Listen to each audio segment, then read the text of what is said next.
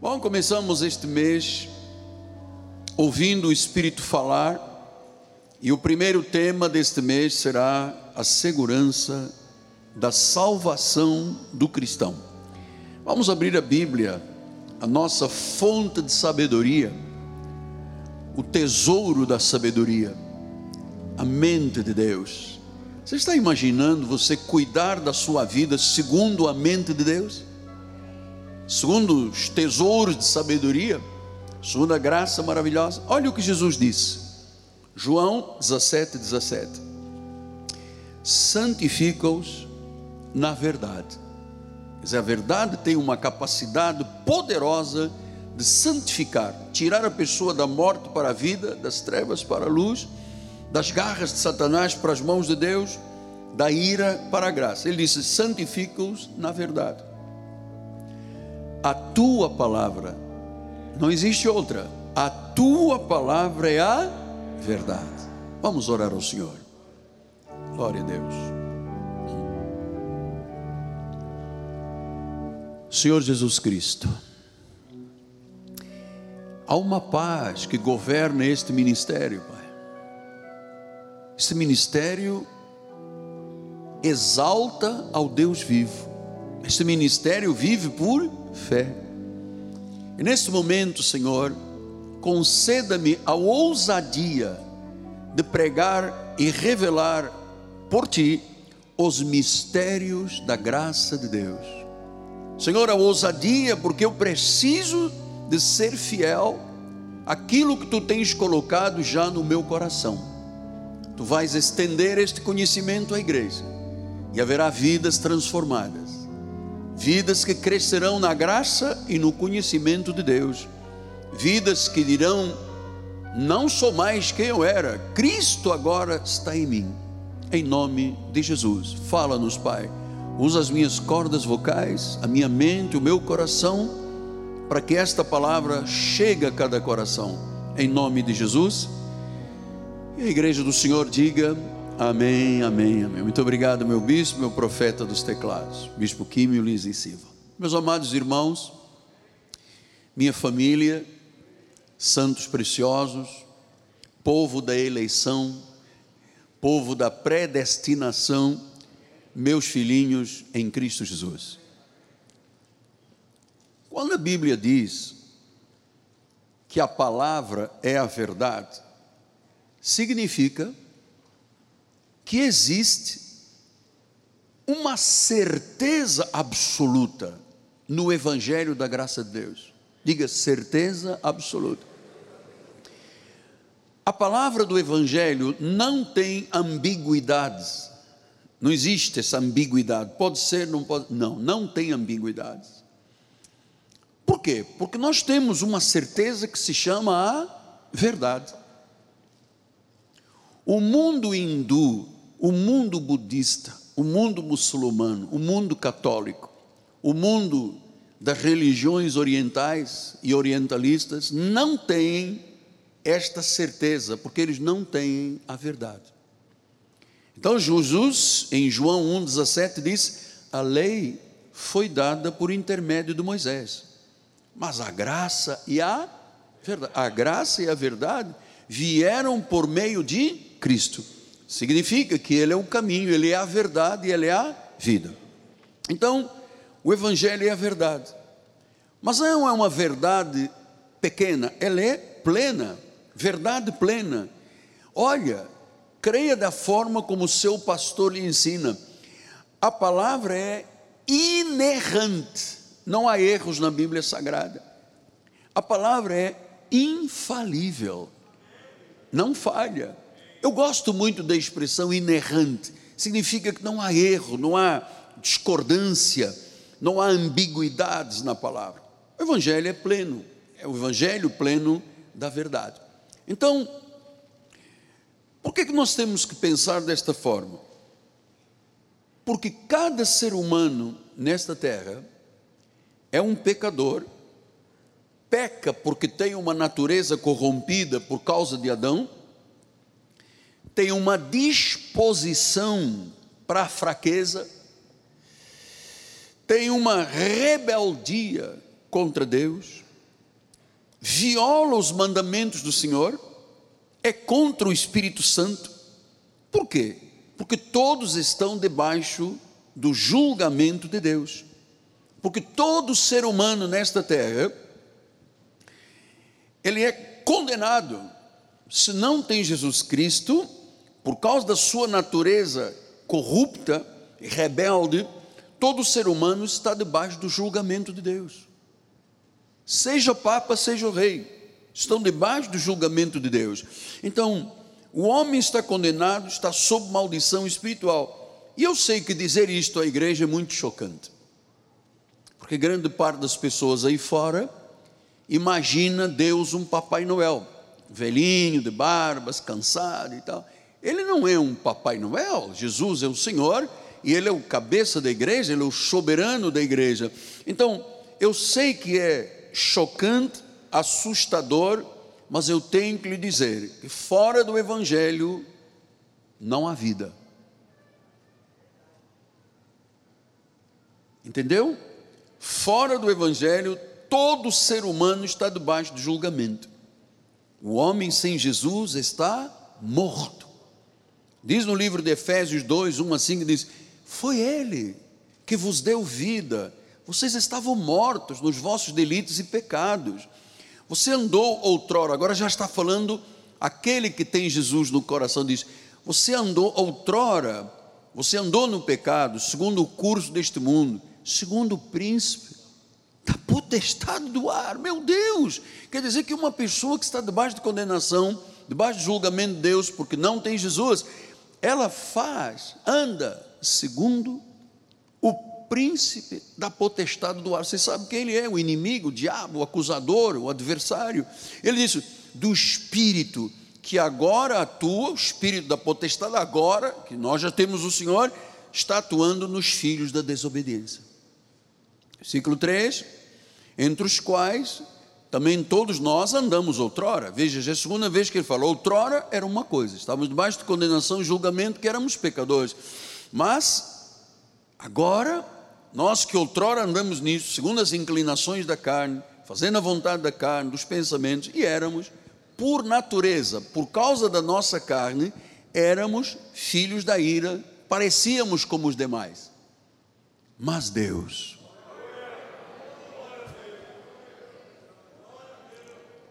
que Deus, Jesus Cristo. Mas Deus, sendo rico em castigar as pessoas, não pode haver ambiguidades. E sendo rico em misericórdia, por quê? Por causa do grande amor com que nos amou. Quer dizer que nós sempre fomos dele na realidade estávamos perdidos em pecados e delitos, estávamos mortos. Morto não tem vontade própria, morto não sabe, não tem, é, está morto, está inerte, sem vida. E diz que Deus, por causa do seu grande amor com que nos amou, estando nós mortos, isto era o nosso passado, porque estávamos em delitos e pecados, agora vem a bênção da salvação. Ele diz: Ele nos deu vida. Lembra o que, que Jesus disse? Eu vim para vos dar vida e vida em abundância. Ele vos deu vida juntamente com Cristo. Agora vamos todos dizer, porque este é o mote da nossa igreja: pela graça sois salvos. Então nós temos que entender que esta graça que nos salvou, salvação sotéria do grego, do original, ele tem a ver com uma área muito extensa, muito latocense Salvação quer dizer livre do inferno, livre do julgamento, livre da condenação, livre do diabo, livre da doença, livre da perversidade da vida. É, é algo que abrange numa plenitude que próprio Paulo, usando a palavra do profeta Isaías, diz: Olha, nem olhos viram, nem ouvidos ouviram, nem penetrou no coração do homem aquilo que Deus tem preparado para aqueles que o amam. Quem é que ama a Deus? Quem é salvo? Porque antes da salvação estávamos debaixo de condenação. Agora veja um fato muito importante: é que disse que pela graça sois salvos. A pergunta que muitas pessoas dizem: tá bom, pela graça, mas o senhor chegou agora, o senhor só tem 42 anos de pastor, vem dizendo que é a graça. E a história do Evangelho?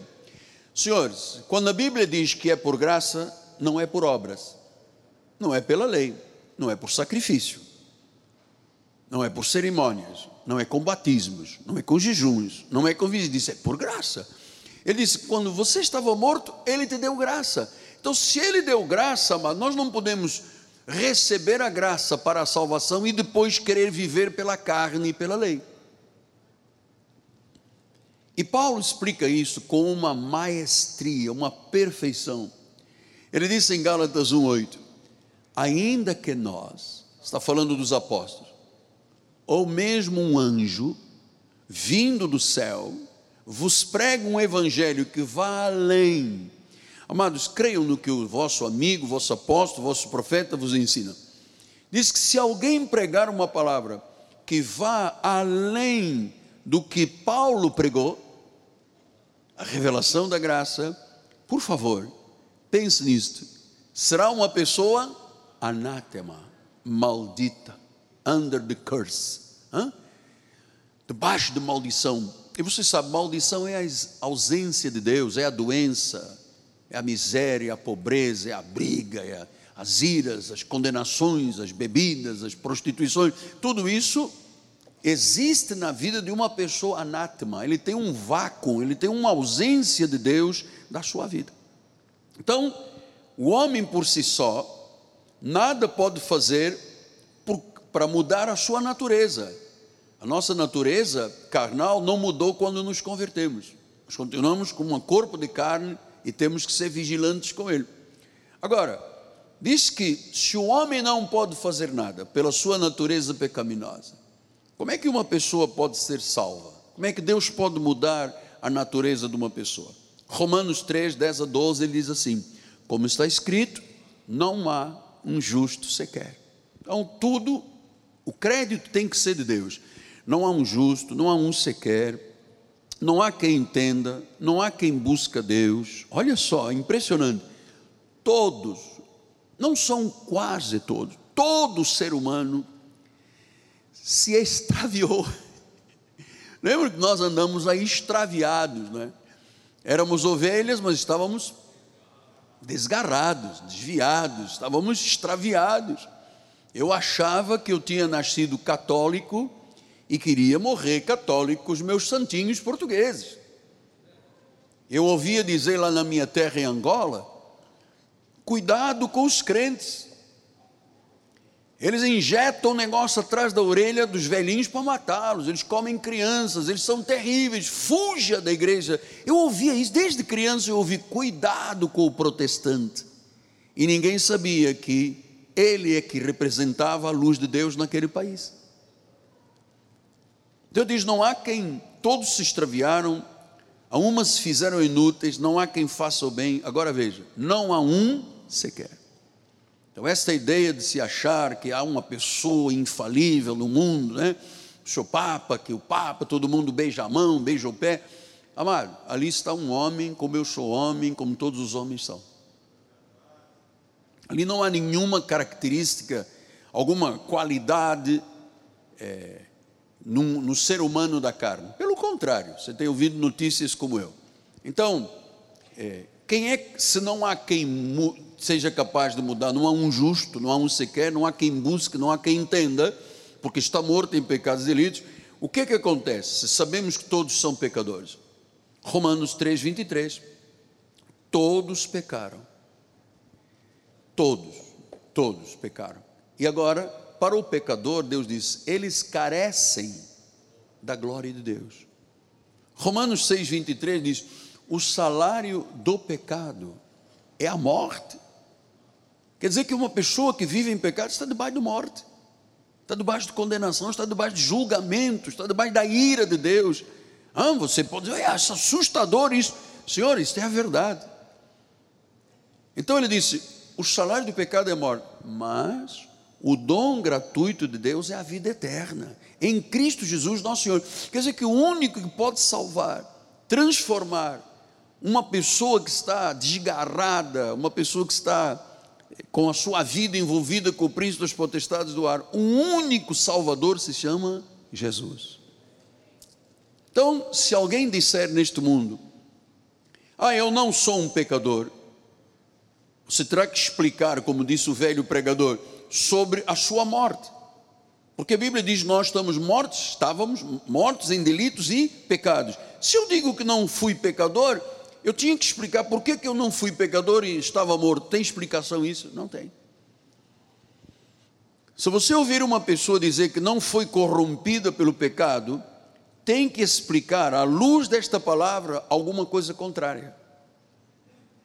Quem diz que não é pecador sem Jesus, agora nós não somos mais pecadores, o pecado não terá domínio sobre nós. Nós não estamos debaixo da lei, estamos debaixo da graça. Mas se alguém diz não é pecador, está mentindo. Está mentindo. Obrigado. Está mentindo. Quem diz que não é pecador está mentindo. Ah, ouça, filho, e faz de Deus que diz que isto é mentira, faz de Deus um mentiroso. Se eu tivesse a ousadia de dizer, ah, não sou um pecador, eu estaria mentindo e dizendo que Deus estava mentindo, porque Deus diz: todos pecaram. Uau! Isso é para pensarmos. Então, o Evangelho, amados, é terrivelmente claro. A sua mensagem é absolutamente verdadeira.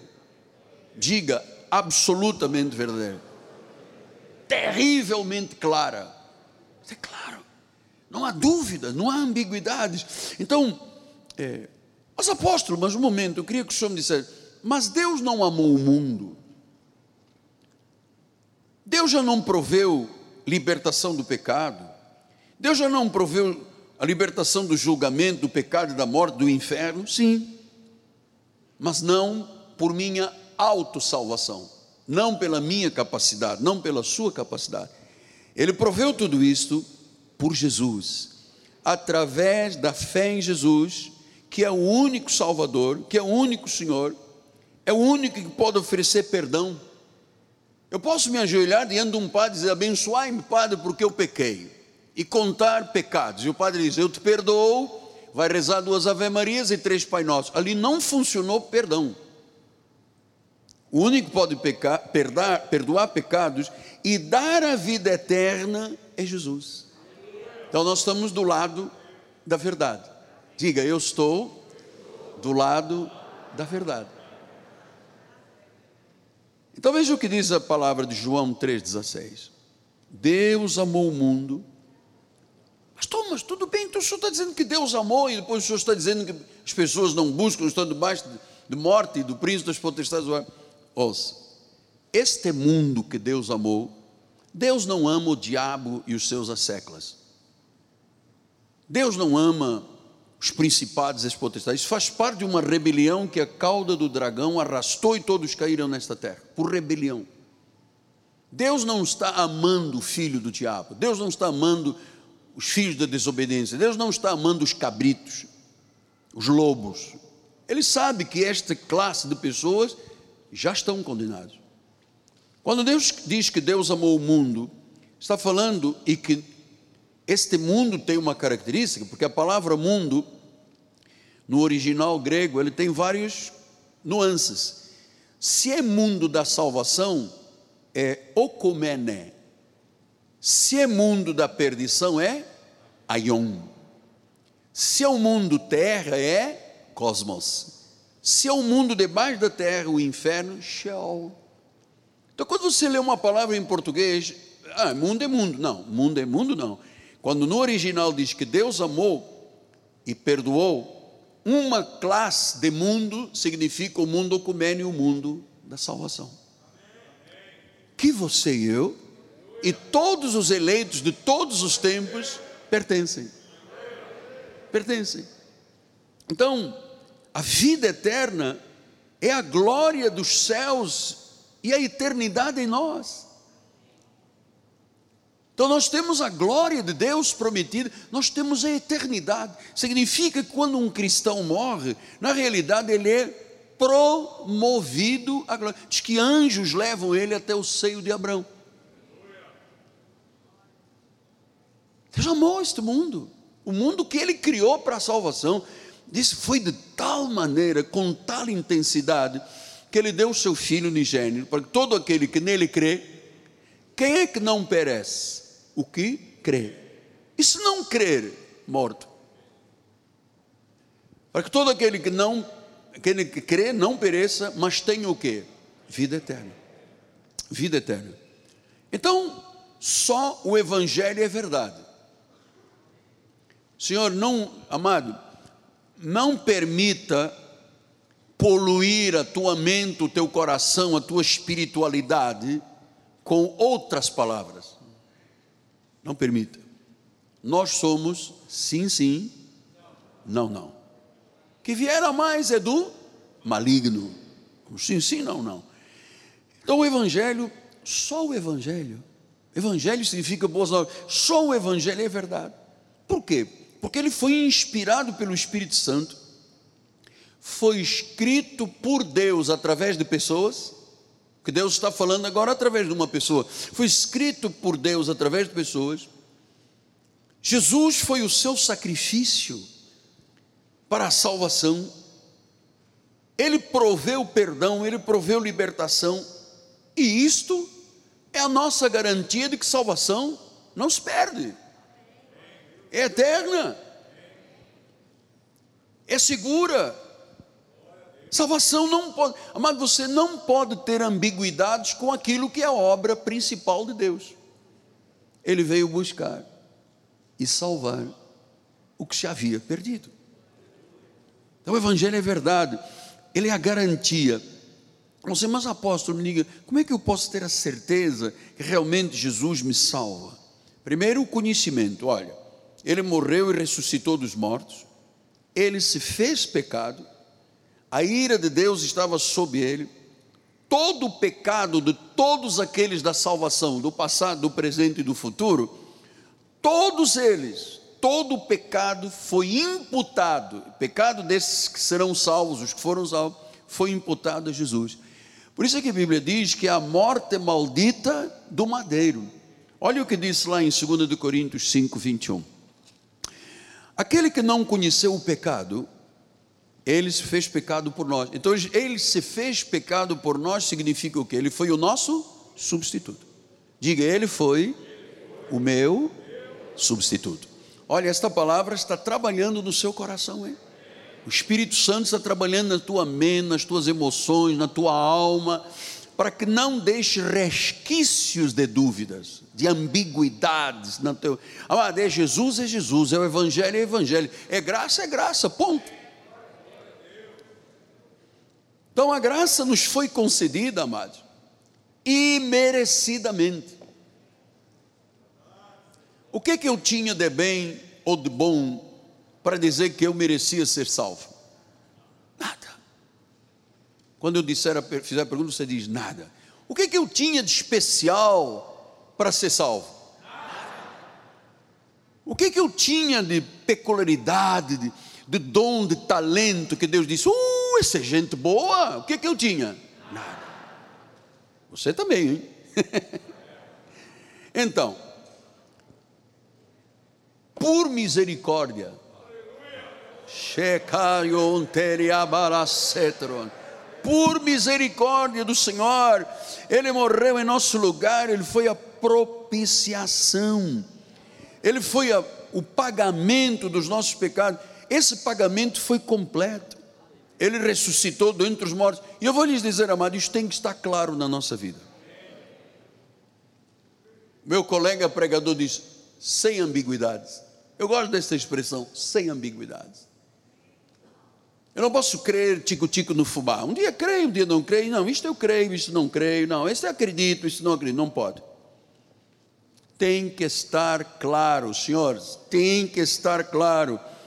Todos pecaram, o salário do pecado é a morte.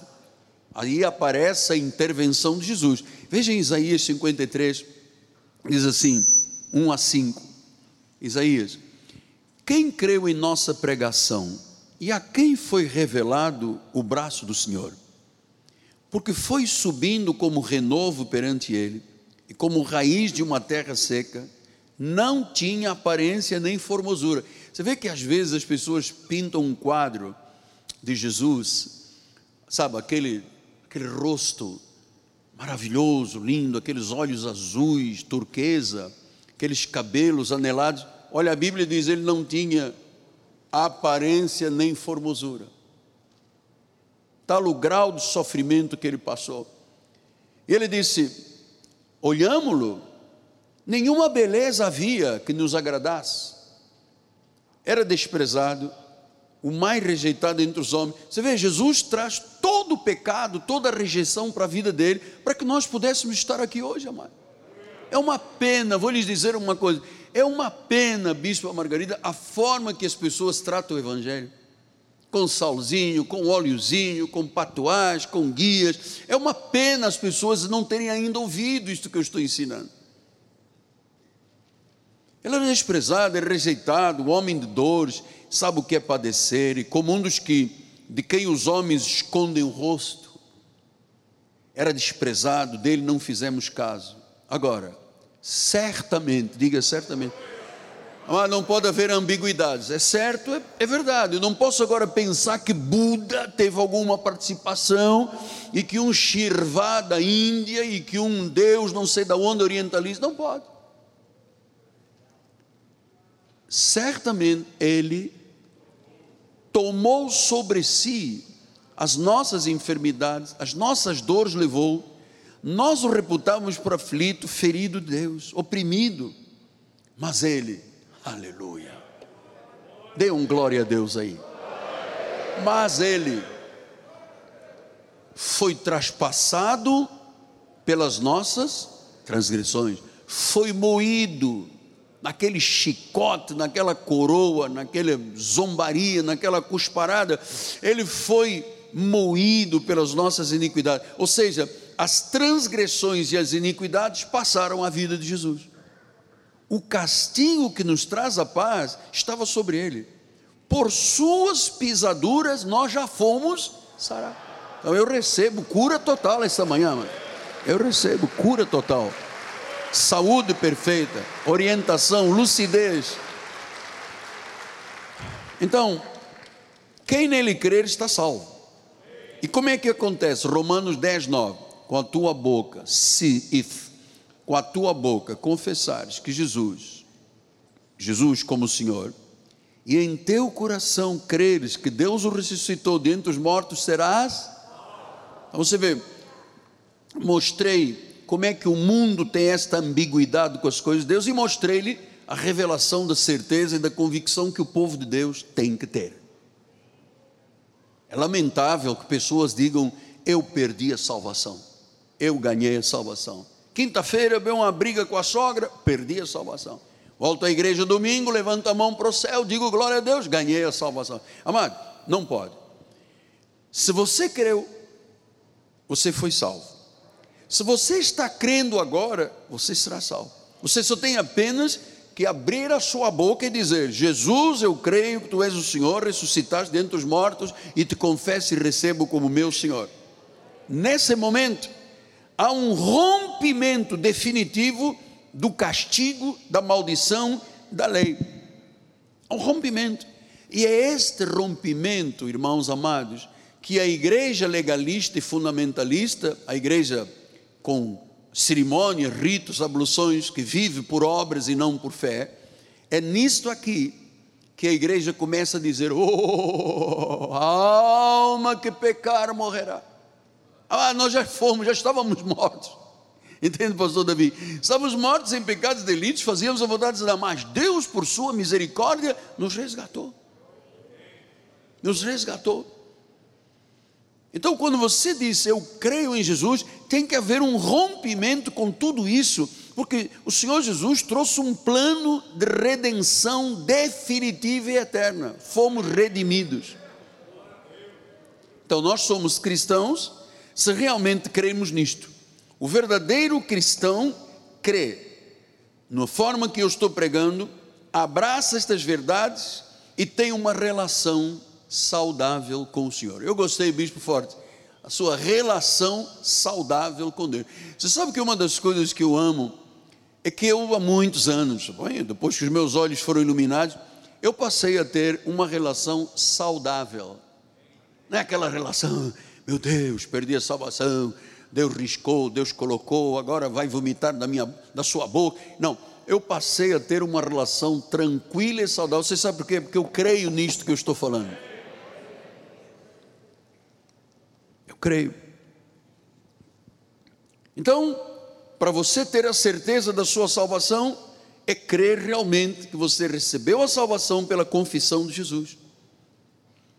Porque só Ele tem o poder da salvação. Só Ele. Ao crermos nele, somos salvos. Ao crer significa que nós acreditamos em Jesus. Foi Ele que nos deu a salvação eterna. Olha, isto é a grande rocha da nossa vida. Você veja, desde que eu comecei a pregar isto, o mundo aí fora se levantou.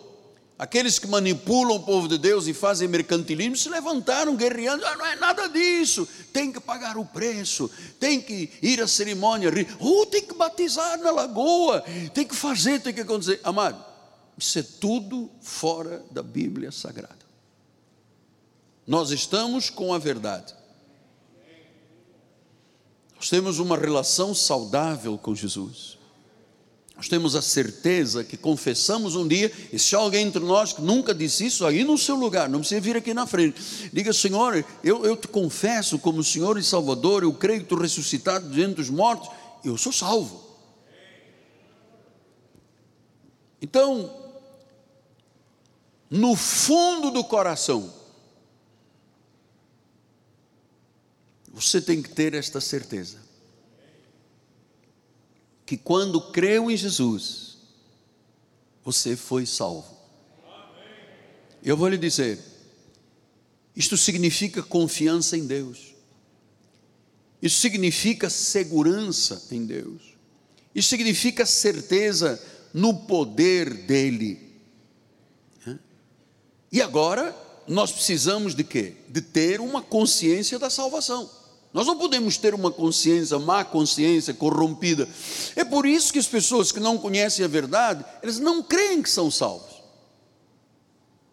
Quantas vezes eu andei em lugares públicos que encontrei gente que me dizia assim: ora por mim porque eu me desviei e perdi a salvação. Eu disse: onde eu estava? Vamos lá achá-la, meu irmão. Perdeu aonde? Ninguém pode, uma vez salvo, salvo para sempre. Uma vez filho, uma vez ungido, uma vez selado, selado para sempre. Então, amados, vamos entrar agora na segunda parte da mensagem. A verdade é que muitas pessoas lutam contra a certeza da salvação. Muitas. Especialmente se elas estão no meio de lutas especialmente quando elas estão no meio de dúvidas. E eu penso que essas pessoas que acham que podem perder a salvação, elas não duvidam do amor de Deus, elas não duvidam da morte e ressurreição de Jesus, elas apenas, apenas duvidam que em algum momento da sua vida perderam ou podem perder a salvação. E você sabe, essa experiência é muito dramática. Um dia está bem, um dia está mal. Um dia eu subi a, a montanha, outro dia eu vim jogado, rolando montanha abaixo. Aí eu voltei lá naquele jejum e consegui empurrar a pedra. Você sabe o que, que eu lhe estou falando? De um mito grego chamado mito de Sísifo. Sísifo era da mitologia, da mitologia grega e ele foi condenado a repetir eternamente a tarefa de empurrar uma pedra até o ponto da montanha, o topo. E quando ele estava alcançando o topo, a pedra rolava novamente montanha abaixo, voltando ao ponto de partida, invalidando todo o esforço despendido. Eu pedi ao bispo que colocasse uma ilustração. Este é da mitologia grega, né? o mito de Sísifo. Este homem está condenado a rolar essa pedra até lá em cima. E quando ele chega ao ponto de dizer, oh, eu creio, volta a estaca zero. Assim os crentes vivem. Por isso, num grande estudo filosófico, escrito por Albert Camus em 1941, ele disse: o homem vive sua existência em busca da sua essência, do sentido da vida, num mundo desconexo, num mundo sem Deus, num mundo cheio de entidades sufocantes das religiões e das ideologias de religião. Isto é sufocante. Então, todo ser humano anda em busca da existência, da essência, do sentido, e parece que fora destas verdades que eu lhe ensino, é como Sísifo, que empurra a pedra um dia, vai, vai, vai, vai, vai estar lá em cima. E depois, eu me esqueci de alguma coisa, começa do zero. E eu vou lhe dizer, amados, sem dúvida, grande é parte do mundo cristão. São um bilhão e meio de pessoas, um mil milhões de pessoas, um bi e meio sofrem desta, deste mito de Sísifo. Por quê? Porque os pregadores ensinam isso. É verdade? Ensinam isso. Cuidado, muito cuidado. Eis que vejo, está Satanás ele vai te pegar, o ônibus vai te atropelar, vai tomar um tiro de 45 na cabeça. A pessoa diz: Eu quero, eu quero Jesus. E começa a empurrar a pedra. No primeiro dia, você tem que jejuar, hein? E não é jejum de um dia e meio, não. Você tem que jejuar começando por 20 dias. Você morreu, morreu. Vamos lá, empurra a pedra. Você tem que fazer uma vigília, empurra a pedra. Você tem que, é, sei lá o que, isso, subir o monte. E quando você está lá dizendo, eu vou realmente ter a convicção da minha salvação, vem alguém e diz: Não é assim, cuidado com esse homem. E volta lá embaixo. Vamos começar outra vez. Hoje é domingo, vamos começar outra vez. Eu vou crer, eu vou acreditar. Empurra. Olha, tem gente que vive empurrando, empurrando e nunca consegue chegar e ficar lá em cima.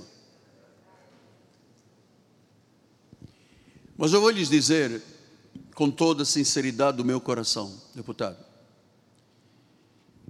não existe outro ministério que ajude as pessoas a empurrar a pedra, mas a ficarem lá em cima no topo, por cabeça. Não existe. Não me venhas dizer que existe, porque não existe. Não existe. Existem muitos que dizem: vamos na pedra, vamos lá, empurra, empurra, empurra. Perdi a salvação. Bem, o que mais ouço dizer é: perdi a salvação, estou desviado. Eu disse a um rapaz no shopping: você está desviado de quem? Não, de Jesus. Não, você não pode ficar desviado de Deus, você é um espírito com Ele, meu cara. Você pode estar desviado da igreja, da doutrina, da comunhão dos irmãos, mas de Deus ninguém se desvia. Olha, o salmista diz: Se eu subir ao céu, para onde irei? Estás lá. Se eu for o mais profundo da terra, estás lá. Se eu for ao mar, estás lá. Porque não tem jeito de escapar de Deus. Nenhuma ovelha se perderá. Você está amando esse ensino, amado? Então, é salvo aquele que realmente, porque a Bíblia diz que a salvação tem um esforço, né? nós temos que ter um esforço, nada se faz sem esforço. Não pense que eu cheguei aqui um dia tinha um terreno e dois dias depois tinha uma construção. Eu paguei um esforço tremendo. E o maior esforço que eu pago na vida ministerial não é a questão financeira para pagar dívidas das coisas da igreja, televisão, rádio. Há, há, há um esforço que eu faço para eu não ser neutralizado quando alguém calunia, quando alguém fala mal, que não me deixa defender. É isso que é o, o arraso do ministério. Por isso que 95% dos pastores morrem de infarto. Por pessoas que estão dizendo, mas eu não creio no dízimo. Eu não creio na salvação. Eu não creio desta forma. A Bíblia tem que ser atualizada. A Bíblia está envelhecida. E então tem uma experiência qualquer, não aguento tranco lá abaixo. É difícil, mas é verdade. Então, queridos, filhinhos na fé, por que, que roubam do cristão a sua segurança. E eu entendo que as pessoas que têm essa dúvida, perdi, estou desviado, né, são pessoas que não veem algo de impacto na sua vida. São aquelas pessoas que se desencorajam facilmente. São aquelas pessoas que falham e desobedecem sistematicamente a Deus. São aquelas pessoas que vivem questionando: sou crente, sou salvo, não sou salvo? Como é que eu sou salvo se eu ainda desobedeço? Como é que eu sou salvo que o mês passado eu não paguei o meu dízimo? Como é que eu sou salvo se eu descobri, lutei contra o meu marido e briguei quebrei dois pratos em casa? Como é que eu sou salvo? Então, amado, quando você pensa que você não consegue vencer nenhuma tempestade, quando problemas surgem, quando você tem uma crise, quando alguém cai em tentação, quando alguém tem a tentação de duvidar das verdades de Cristo, saiba, se você um dia confessou Jesus, você está do lado da vitória. Você já passou para cá. Entende, bispo? Já passou para cá. Havia uma fronteira, um borderline. Nós estávamos aqui deste lado, condenados, pecadores, debaixo do julgamento de Deus, mortos, fazíamos a vontade de Satanás. E eu, eu era católico e rezava muito e confessava.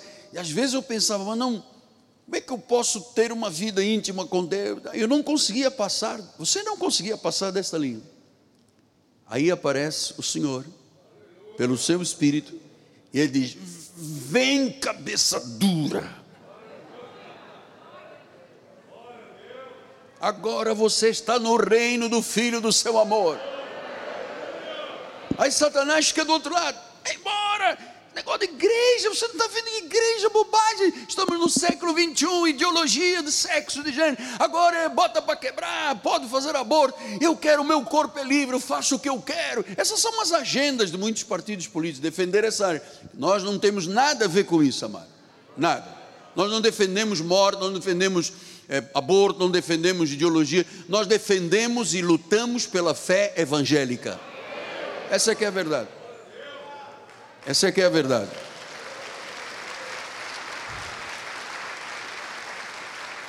Então, essa dúvida quanto à salvação, há em alguns personagens bíblicos esta luta. Você veja, a Bíblia fala de um discípulo chamado Tomé, ou Thomas, ou como dizem os espanhóis, Tomás aquele discípulo cujo nome Tomé significa gêmeo, o crente gêmeo. E em João 11, 16, ele disse: Então Tomé, chamado Dídimo, disse aos discípulos: Vamos também nós para morrermos com ele. Eu, o cara estava encorajado, vamos também nós, vamos morrer com ele. 14, 5 desse, desse Tomé, o Senhor, não sabemos para onde vais. Como é que saber? Como é que nós podemos conhecer o caminho? João 20, 24 e 25 disse: Ora, Tomé, um dos doze, chamado Dídimo, não estava com eles quando Jesus veio, quando Jesus ressuscitou. Disseram-lhe então os outros discípulos: Vimos o Senhor, mas ele respondeu: Se eu não vir, não adianta você estar dizendo que ele ressuscitou. Eu sou Tomé, eu sou um questionador por natureza, eu sou eu sou a única fina flor do abacateiro, eu sou o último biscoito do pacote, eu sou o Tomé. Se eu não vir as suas mãos, o sinal dos cravos, se eu não puser o dedo lá naquela ferida que ele foi traspassado, se eu não puser a mão do seu lado, eu vou lhe dizer uma coisa: jamais alguma um dia eu vou acreditar eu não vou de forma alguma, de modo algum acreditar. Você sabe que temos aqui esposas que já ouviram isso dos maridos. Não vou nunca à igreja, não vou acreditar, não acredito. E hoje estão aqui, felizes da vida, transformados pelo Espírito Santo, salvos.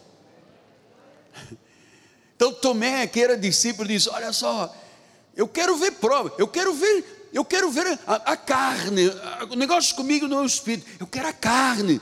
Se eu não botar o dedo, se eu não botar nas feridas, olha só, de modo algum eu vou acreditar. Então nós temos hoje milhões de crentes no mundo que dizem a mesma coisa como Tomé. Primeiro eu quero ver Deus agir, depois eu vou agir. Não é o contrário. Você age para Deus agir. E há muito crente batendo com a mão no peito. Entra na internet e veja até pregadores, líderes falando contra, contra a igreja, mas com um, um escândalo, amado, um escândalo. E eles dizem: olha, de modo algum eu acredito na salvação eterna, de modo algum eu acredito na predestinação, de modo algum eu acredito que eu sou um eleito seguro, selado, não, não fui posto para ira, sou parte da redenção. Há pessoas que são como Tomé. E no versículo 26 ele disse: Passados oito dias, estavam outra vez ali reunidos os seus discípulos, e Tomé com eles, e Tomé com eles, estando as portas trancadas, tudo trancado. Veio Jesus, portanto, a dimensão do corpo era gloriosa, agora é ressuscitado. E diz que ele atravessou a porta, atravessou a parede. Veio Jesus, pôs-se no meio dele, no meio disse-lhes: Paz seja convosco. Paz. Versículo 27. E logo ele disse a Tomé, o gêmeo, o crente: Põe aqui o teu dedo Põe aqui. Vê, vê aí as chagas das minhas mãos. Põe também a mão do meu lado, onde eu fui traspassado. E ele disse: Não sejas incrédulo, Tomé, seja crente. Eu, Galvão, eu só acredito nas pessoas cristãs cristãs se elas forem crentes e não incrédulas. Quem disse isso foi Jesus. Não sejas incrédulo. E eu vou dizer-lhes com as palavras de Jesus: Amado, não seja incrédulo, não se deixe enganar por Satanás. Você está conhecendo a verdade, a verdade é libertadora. Seja um crente. Seja um crente. Versículo 28, respondeu-lhe Tomé, Senhor meu Deus, meu e Deus meu. E disse-lhe Jesus: Ah, agora porque você viu é que você creu. E agora ele manda um recado para a nossa igreja. Macarioi, bem-aventurado, feliz, os que não viram nada, mas creram pelo Espírito. Aleluia, glória a Deus. Bem-aventurado. Glória a Deus, bem-aventurado, feliz, macarioi. Quem é? Aquela pessoa que não precisa de ver nada. A Bíblia diz: Eu creio, Deus falou, eu vou cumprir, apóstolo. Lá discutindo aqui se é lei, se é Moisés, se é igreja. Eu quero a verdade libertadora de Jesus. Jesus diz: Eu creio, amado. Se eu não vir o sinal dos cravos, se eu não puser o dedo, se eu não puser a mão do seu lado. Ele fez a pior declaração que alguém pode dizer: Eu de modo algum vou acreditar. Versículo 19 disse: Ao cair da tarde daquele dia, o primeiro da semana, trancadas as portas, onde estavam os discípulos com medo dos judeus, veio, pois Jesus, pôs-se no meio deles e disse: Paz seja convosco. Versículo 24: Ora, Tomé, um dos doze, chamado Dídimo, não estava com eles. Ah, como ele não estava, quando Jesus ressuscitou no primeiro encontro com os discípulos, ele ficou com dúvidas. Porque não estava no aguardo de Jesus como os demais estavam. Então, amado, Tomé tinha dúvidas quanto à ressurreição. E eu sei, eu sei, amados, olha, olha para o seu amigo. Tomé vivia uma agonia pessoal na sua alma. Toda pessoa que duvida tem uma agonia na alma, porque a dúvida é de quem? É de Satanás. A dúvida é de Satanás. Então, se eu tenho uma dúvida a respeito do que for, eu vou viver uma agonia na minha alma. Eu vou ter dúvidas, eu vou ter debilidades, eu vou ter fraquezas, eu vou ter aflições. Vou começar a dizer: será que isto tudo é uma realidade? começo a negligenciar a comunhão dos santos, já não tenho vontade de louvar, oração nem pensa, apóstolo. proclamar o Evangelho, dar testemunho. Eu sou um camaleão. O negócio aqui está verde, eu viro verde. Está amarelo, eu viro amarelo. Está cor-de-rosa, eu viro cor-de-rosa. Está o que, o que que viro. Então, amados, glória a Deus. E esse tipo de mensagem roubou a certeza, a convicção da segurança da salvação. Não roubou a salvação, porque esta é eterna. Roubou a segurança da salvação. Aí começam os problemas do desapontamento, as coisas que não vão bem, às vezes uma tragédia, às vezes perda de alguma coisa, às vezes uma relação rompida, alguma coisa que quebrou o coração da pessoa, e a pessoa deixa de crer na providência e no controle do Senhor da sua vida. Que poderá acrescentar à tua vida? Um côvado de você andar ansioso? Nada. Deus tem o controle. Então, quando você duvida, isto enfraquece. A segurança da salvação não pode ser uma coisa ambígua, duvidosa. É uma coisa que tem que ter certeza. Veja Gálatas 4:1, 2 a 7, ele diz assim: Digo, pois, que durante o tempo em que o herdeiro é menor, em nada difere do escravo, pois que ele é senhor tudo. Então diz que enquanto nós éramos crianças espirituais, apesar de é, sermos herdeiros, nós vivíamos como escravos. Olha, quem empurra a pedra, como Cícero, e depois rola a pedra para baixo, começando do zero, são pessoas que são escravas. Dizem Jesus é o meu Senhor, mas são escravos. Versículo número 2.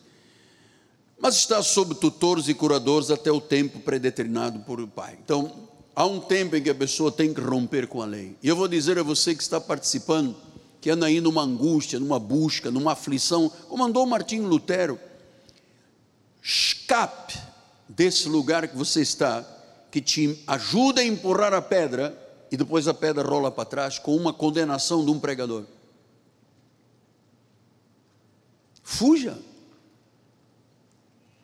Olha, eu vou lhe dizer mais: você que é um católico apostólico romano, se você tem a sua vida totalmente alicerçada sobre o Papa, sobre os santos, sobre o purgatório, eu vou lhe dizer uma coisa: você irá para o inferno. Eu sei que isto é assustador, eu sei que você não gosta de mim, por dizer isso, mas você vai amar depois, porque uma vez que você entre neste esquema de Deus, a sua vida será transformada. Você vai ver que você não tem nada a ver com a igreja romana, não tem nada a ver com a igreja de homens, você tem a ver com a igreja do Deus vivo. Glória a Deus.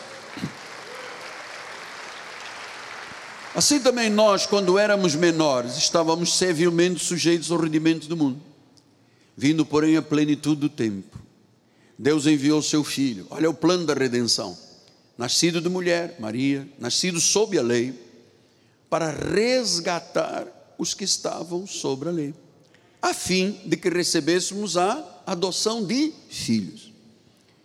E porque vós sois filhos, eu, honestamente, se você não tem certeza, não diga nada, mas quem tem a certeza que é um filho de Deus, levante a sua mão. Alguém não levantou? Não, todos levantaram. Debaixo de pressão, mas levantar. Então vamos lá. Porque vós sois filhos, enviou Deus ao nosso coração o Espírito do seu Filho, que clama o quê? Ah, ao Filho de Deus, o adotado, pode dizer, Abba, querido, paizinho, meu pai amado, pode dizer isso. Versículo número 7, de sorte que você já não é um escravo. Diga, eu não sou um escravo. Diga, é filho, eu sou filho. E sendo filho, eu sou também o que? Herdeiro. Somos filhos, nós fomos adotados, somos herdeiros. Eu vou lhe dizer uma coisa: isto que nós acabamos de ler é magnificente, é glorioso. Somos filhos adotados. Veja Efésios 1, 3 a 5 que diz: Bendito Deus e Pai, nosso Senhor Jesus Cristo, que nos tem abençoado com toda a sorte de bênção espiritual nas regiões celestiais assim como nos escolheu nele antes da fundação do mundo para sermos santos e irrepreensíveis perante ele, em amor nos predestinou para ele para a adoção de filhos, por meio de Jesus. E como é que isto aconteceu? Pelo beneplácito da sua vontade. da sua soberania. Versículo número 6. Nós fomos criados para ser louvor da glória e da sua graça, que ele nos concedeu gratuitamente. Não pagamos nada, não precisa, o preço foi pago. Ele foi a propiciação dos nossos pecados. Então a adoção, você sabe, a adoção é uma escolha. Quando um casal tem infertilidade, diz: pô, meu sonho era ter um filho, minha, ter uma filha, meu sonho, meu sonho da esposa, do marido. O que, que eles podem? Eles podem adotar uma criança. E essa criança que não tem o mesmo sangue, passa a ser filha ou filho com os mesmos direitos de tudo. Então, amados, Deus nos adotou, Deus nos escolheu, Deus disse em Cristo, versículo número 4, venha só, esse versículo 4 diz: assim como nos escolheu nele, foi Ele que nos escolheu. Versículo 5 ele disse: Ele nos predestinou para Ele. Versículo 6: Para a Sua glória. Então Jesus Cristo nos tornou herdeiros, porque Ele nos adotou, Ele quis, foi Ele que quis, nós estávamos mortos. Nós estávamos sem rumo, nós queríamos sentido de vida, nós queríamos ter uma razão de estar vivo, e muita gente não encontra, porque isso muita gente se suicida. Bebe, fuma, se droga, cheira, injeta, fuma. Por quê? Porque o ser humano precisa de encontrar o sentido da vida, a essência da vida.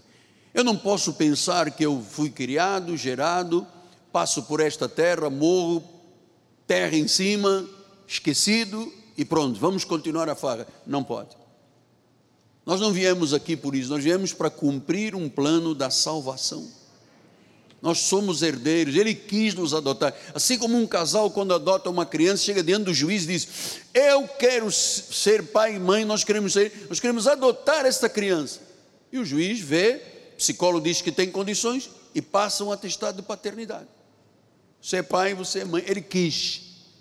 Deus quis me salvar. Deus quis te salvar. Foi Ele que quis. João 3,36. Por isso, quem crê no Filho de Deus tem a vida eterna. O que todavia se mantém rebelde contra o Filho não verá a vida, mas sobre ele permanece, olha, the wrath, a ira de Deus. A ira de Deus. Permanece a ira quem não crê. João 3, 1 e 2 diz: Olha, vede que grande amor o Senhor nos tem. Eu gosto desse amor de Deus. A minha relação saudável com Deus é uma relação de amor. Eu não ando nem batendo cabeça de um lado para o outro, é uma relação saudável. Por isso é que eu posso passar, às vezes, cinco horas no, no escritório estudando. Eu às vezes digo, Deus, tu me deste uma paciência de Jó tremenda, porque eu fico ali ouvindo, escrevendo, interpretando sabe, com uma paciência, porque eu amo a Jesus Cristo, eu amo a Deus, com grande amor, a ponto de ser, olha querido, de sermos chamados por Ele filhos de Deus, de fato somos filhos, por essa razão o mundo não o conhece, porquanto não conhece a Ele mesmo. Amados, agora somos filhos de Deus, ainda não se manifestou o que haveremos de ser quando formos transformados num corpo glorioso. Sabemos quando ele se manifestar, seremos semelhantes a ele, porque o havemos de vê-lo. Diga glória a Deus, amado. Havemos de vê-lo como ele é. Então nós estamos em Cristo. Agora tem alguns versículos. Vamos lá rapidamente agora. Gálatas 4:6. E porque vós sois filhos, enviou Deus ao nosso coração o Espírito, seu Filho, que clama: Abba, Pai, porque somos filhos. Efésios 1, 13 e 14 disse: e quem também vós, depois que ouvistes a palavra da verdade, o evangelho da salvação, tendo nele crido, fostes selados. Alguém pode arrancar este selo? Fostes selados com o Santo Espírito da promessa, o qual é o penhor da nossa herança. Né? Deus empenhou a sua palavra, jurou, disse: até que vai acontecer o momento de um resgate da sua propriedade em louvor da sua glória. Haverá um dia que todos nós vamos à sua presença, um resgate. Somos herdeiros. 2 de Pedro 1, 3 e 4 disse: Visto como pelo seu divino poder nos têm sido doadas todas as coisas conduzem à vida e piedade, pelo conhecimento completo daquele que nos chamou para a sua própria glória e virtude. Foi ele que chamou, não foi livre-arbítrio, pelos quais nos têm sido doadas todas as preciosas e muito grandes promessas, para que por elas vos torneis co-participantes da natureza divina. Então, a natureza, eu participo da natureza divina, você participa da natureza. Você não pode ser um Sísifo que empurra pedra, empurra pedra, empurra pedra e depois briga com a mulher e volta tudo cá para baixo e condenado o resto da vida para empurrar a pedra. Não pode. 1 Coríntios 6, 19 e 20. Acaso não sabeis que o vosso corpo é o santuário do Espírito Santo que está em vós, o qual tendes da parte de Deus e que não sois de vós mesmos?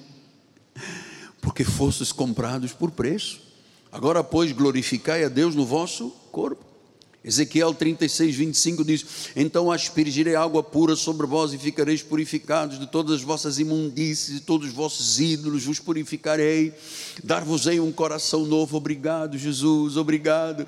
Porei dentro de vós o espírito novo, obrigado, Jesus, obrigado. Tirarei de vós o coração de pedra, obrigado, Senhor, e vos darei um coração de carne. 1 Coríntios 12, 3 disse: Olha, de um só Espírito todos nós fomos batizados em um corpo, quer judeus, quer grego, quer escravo, quer livre, todos nós, e a todos nós foi dado a beber de um, o Espírito Santo. Então eu caminho para o final, digo, todas estas evidências têm que trazer segurança da salvação. Nós fomos regenerados, você não é a mesma pessoa que era há um ano atrás, ou dois anos atrás, dez anos, não é. Não me digas que és, porque não és. Senão você não estaria aqui. Todas essas evidências da regeneração, da nova natureza, da adoção, da regeneração, que somos herdeiros. Você sabe quando é que Deus deserda um herdeiro? Nunca. Foi Ele que quis me tornar herdeiro, foi Ele que me foi ele, foi por ele, para ele. Então, alguns crentes acham que Deus os deserda. Oh, fui deserdado, vou no cartório para assinar. Depois o pai diz um dia, eita, arreita, chama o filho e diz, filho, você vai outra vez ser meu herdeiro. Agora você tem que empurrar a pedra. Pode ficar aí embaixo não. E quando chega ao top, a pedra vem lá para baixo. Que vida é essa? Deus nos adotou, Ele não vai nos desadotar. Nós somos um espírito com Ele. Vamos lá, Romanos 8,14 terminando. Todos os que são guiados pelo Espírito de Deus são filhos de Deus. Então, o filho de Deus é filho porque Ele quis que fôssemos filhos.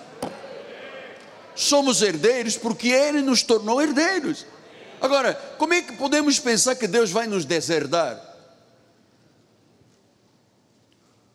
Sim, apóstolo, mas se eu comer um prato de quicoerra com açúcar, Deus não deserta, Deus não desadota e Deus não deserta. O que você é para sempre. Você pensa que você pode escapar de Deus? Não pode mais. Ele já te pescou, já lançou a rede, puxou, diz: Este é peixe bom, este é peixe ruim, este é peixe bom, este é peixe ruim. Peixe bom para a igreja Cristo vive. Aleluia. Glória a Deus. Então, uma vez herdeiro, herdeiro para sempre, uma vez adotado. Então, eu vou lhe dizer, amado, você tem um selo que ninguém pode te tirar. E é por esta causa que todos nós estamos aqui. Nosso coração arde pelas sagradas escrituras. Jesus é o soberano. Jesus é o consolador. Eu só queria pedir, se você acreditou nisso, diga Abba, Pai.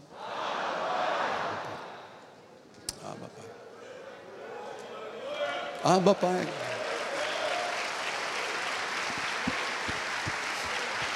A Ele toda a glória. Põe a mão no seu coração e, se por reverência, se isto não lhe constrange, claro, curva a sua cabeça, Pai amado e bendito. Acabei de semear a tua semente, a tua palavra. A tua palavra que nos dá segurança, certeza que não permita ambiguidades, dúvidas. Obrigado, Pai, porque essa pedra que carregamos na escravidão, quando éramos do mundo, já está lá em cima, no topo da montanha. Ela não rolará montanha abaixo, porque quem nos segura é o Senhor Jesus Cristo. Para a Sua glória, povo de Deus diga: Amém, Amém e Amém.